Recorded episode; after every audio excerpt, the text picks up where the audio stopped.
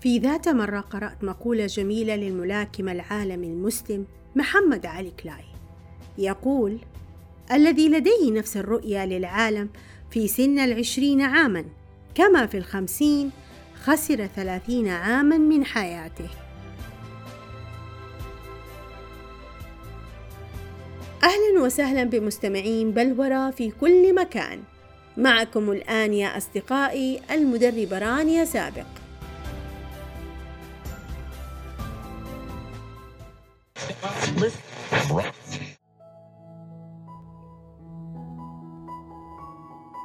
الحياة وطول العمر هبتان من الله سبحانه وتعالى، يمكننا أن نستخدمها أحسن استخدام، ويوجد في هذه الحياة أشياء جديدة وممتعة لا نستطيع نحن البشر أن نقاومها، فعندما نقوم بتجربتها نكون أكثر رضا عن حياتنا. نجد الأشخاص الذين يبحثون عن الأنشطة الجديدة في حياتهم أنهم أشخاصاً أكثر سعادة وإيجابية وحيوية وصحة، وذلك لأنهم في هذه الحالة خرجوا من منطقة الراحة الخاصة بهم. فعندما نشعر بالإرهاق من متطلبات الحياة والعمل اليومي المستمر، ونشعر بالحيرة بشأن الخطوة القادمة من حياتنا، عندها لماذا لا نجرب أشياء جديدة؟ أو حتى نفعل أشياء قديمة ولكن بطريقة جديدة؟ أنا متأكدة في هذه الحالة سنشعر بالإنجاز والمتعة.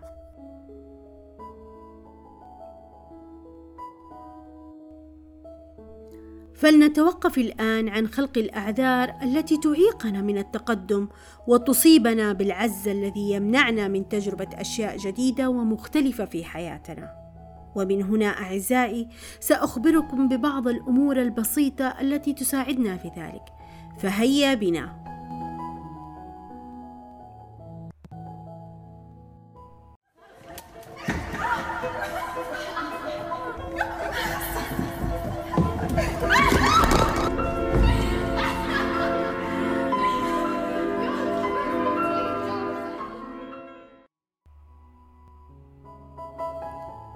أشبه دائما الذكريات بالمال، فنحن نجمع الذكريات مثلما نجمع المال ونكنزه ثم ننفقه في المستقبل على سعادتنا، وهذه الذكريات تكون عادة لحظات نستطيع أن نصنفها عندما نجرب أشياء جديدة، وبالتالي تجربة الأشياء الجديدة تساعدنا في بناء ذكريات جميلة. ولا بد أن نتذكر أن الأشياء الجديدة لا تؤدي كلها إلى ذكريات رائعة وسعيدة، ولكن رغبتنا في المحاولة باستمرار هي من تصنع الفارق في ذلك.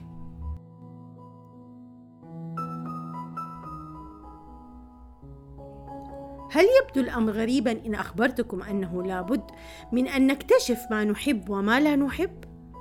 وهذا لا يكون إن لم نتحرك من منطقة الراحة التي أوجدناها في حياتنا. فهناك الكثير من الناس لا يستطيعون أن يميزوا بين الأشياء التي يحبونها والتي لا يحبونها، فعندما نتقبل تجربة أشياء جديدة فإننا ندفع بأنفسنا إلى معرفة أشياء جديدة، ومن ضمنها تحديد الأمور التي نحبها والتي لا نحبها، ويكون هذا التحديد دقيقاً جداً بناءً على قدراتنا وخصائصنا المختلفة والمتنوعة. وأيضاً سنكتشف أن معرفة هذه الجوانب من حياتنا أمر جديد بالنسبة لنا، وسيوجهنا نحو أشياء أفضل. كل يوم نفس الوجوه، نفس الأشكال، نفس المشاكل، نفس الشغل، روتين ممل.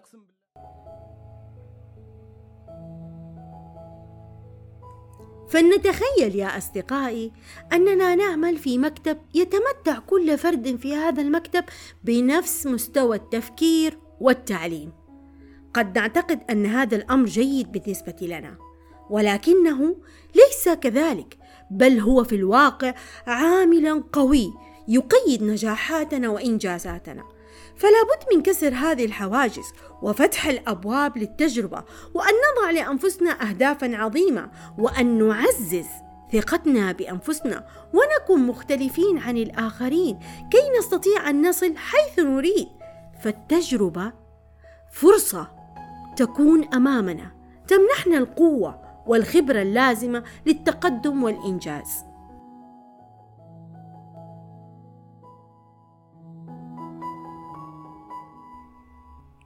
هل تصدقوني عندما أقول لكم أن تجربة الأشياء الجديدة تدفعنا إلى الصبر والتريث والنظر بعين التقدير إلى الأشياء المحيطة بنا؟ فعندما يتقدم بنا العمر وتمر الأيام والدقائق دون أن يقع أي حدث مؤثر من حولنا، نجد أنفسنا فجأة مجردين من أي شيء جديد أو مثير للاهتمام. قد نشعر حينها بأننا نعيش في عزلة، ولكن عندما نجرب أشياء جديدة ونقضي الوقت كما يجب وننظر بعين التقدير إلى المتاح منه لنا، فنكون قد قدرنا قيمة الوقت الذي نعيشه في هذه الحياة.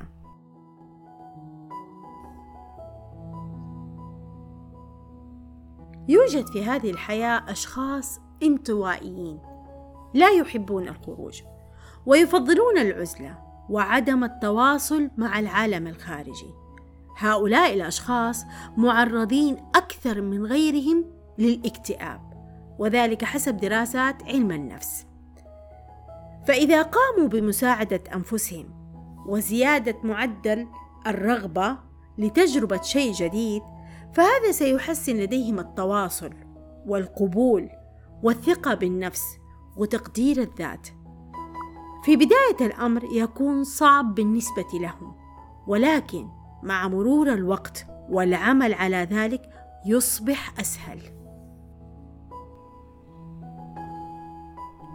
حياتنا ستتوقف عندما نتوقف عن التعلم ومحاولة تغذية عقولنا بالمعلومات، فاستمرارنا في عملية التعلم لفترة طويلة جدا من حياتنا تساعد على تنشيط الدماغ، لأن الدماغ مثله مثل باقي أجزاء الجسم يحتاج إلى الغذاء ليظل نشيطا، وتجربة الأشياء الجديدة تحفز هذا الدماغ وتعزز التركيز وتقوي القدرة المعرفية، وأيضا تحسن العملية الإبداعية، وفي الواقع تمنح عقولنا شيئا جديدا نفكر فيه يوميا بطريقة سليمة وصحيحة.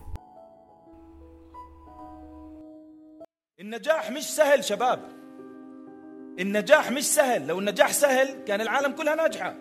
بدك تتعب وتشتغل على عقلك، تتعب وتشتغل على جسمك، تتعب وتشتغل على عملك، تتعب وتشتغل علاقتك مع الله، تتعب وتشتغل بكل إشي. في تعب، بس تعب جميل، تعب اللي عارف انك ما قادر تقوم بس مبسوط. هذا التعب هو اللي بيجيب هيك، هذا التعب اللي بحكي عنه. وممكن تمر في مراحل تعيط وتتعب، وإنسان انت فيه مشاعر، بس انت عارف وين رايح.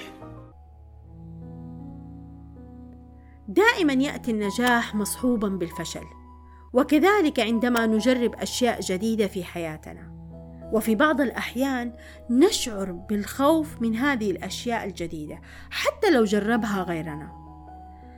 فالخوف عدو يحصرنا في مساحة صغيرة جدا، لأنه يخلق شكوكا عديدة لا تظهر إلا عندما نقرر أن نخوض تجارب جديدة ومختلفة في حياتنا، ويضع أمامنا حواجز وعراقيل تعيقنا عن المحاولة.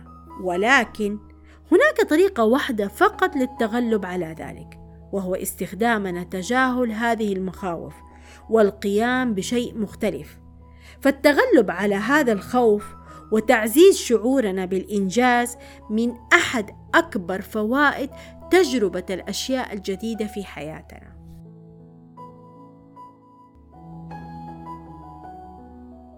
إذا نظرنا من حولنا نجد أن العالم يتغير باستمرار، فإذا كنا نريد مجاراة هذا التغيير فعلينا أن نجرب أشياء مختلفة وجديدة في حياتنا، نستطيع من خلالها أن نثير الشغف والإثارة لدينا. عندها سنشعر بأننا قمنا بقصة مثيرة للاهتمام نستطيع أن نشاركها مع من حولنا، وأيضا تكون مغامرة جديدة بالنسبة لنا، نقص أحداثها على أصدقائنا وأحبابنا فيسمعوها لأول مرة، وأيضا نتذكرها بعد ذلك في وقت لاحق. خلاص مليت، حاسة ملل مو طبيعي، مالي خلق أسوي أي شيء، مالي خلق.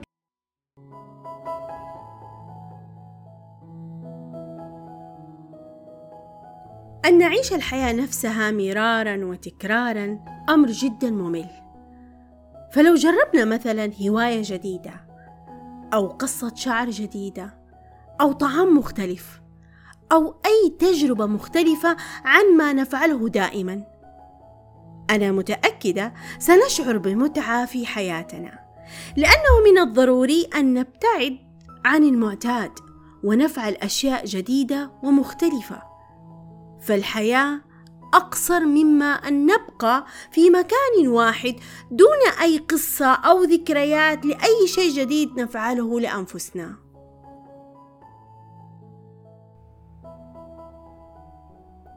قرأت كتاب جميل لأنتوني روبنز، هذا الكتاب بعنوان خطوات عظيمة، القليل من التغيير لتحقيق الكثير من الفارق. ذكر أنتوني أن التجارب الشخصية هي أحد المصادر المهمة الدالة على التميز، وقد أطلق عليها الذكريات الواعية وغير الواعية التي يتعرض لها الإنسان بشكل يومي. وأيضا ذكر في كتابه أن هذه الذكريات تتمثل في كل ما يراه الإنسان أو يسمعه أو يلمسه أو يتذوقه أو يشمه، ويقول أيضاً أن هذه التجارب الجديدة تظل مخزونة في مخ الإنسان، وهي ما نعتمد عليه للتأكد مما نؤمن به، من أصغر شيء يمر بنا إلى أكبر شيء، وهذا يتعلق بمن نكون وتتمثل بقدراتنا. لذا حان الوقت لخوض تجربة لم نخضها من قبل، ونبدأ بمهام جريئة للقيام بها ونتمكن منها تدريجياً، ونتذكر دائماً أن الخوف عقبة تكون في طريقنا، لذا لابد أن نتغلب عليه، وذلك بالخروج من منطقة الراحة التي نحن بها. تستمر الحياة إن تقبلنا وتأقلمنا، إن تعلمنا وواجهنا، فاليأس لا يحرك ساكناً، والظروف لا تجامل إنسانا. دع الحياة تريد وافعل ما تريد.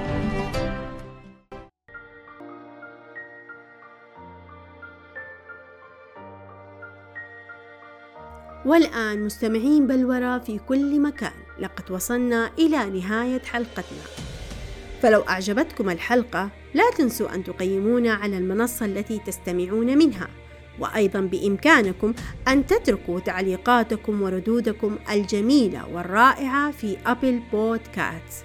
وأخيراً مستمعين الكرام، يسعدني مشاركتكم الحلقة مع أصدقائكم وأحبابكم الذين يكونون مهتمين بمحتوى بودكاست بلورة الذي يهتم بتطوير وتنمية الذات.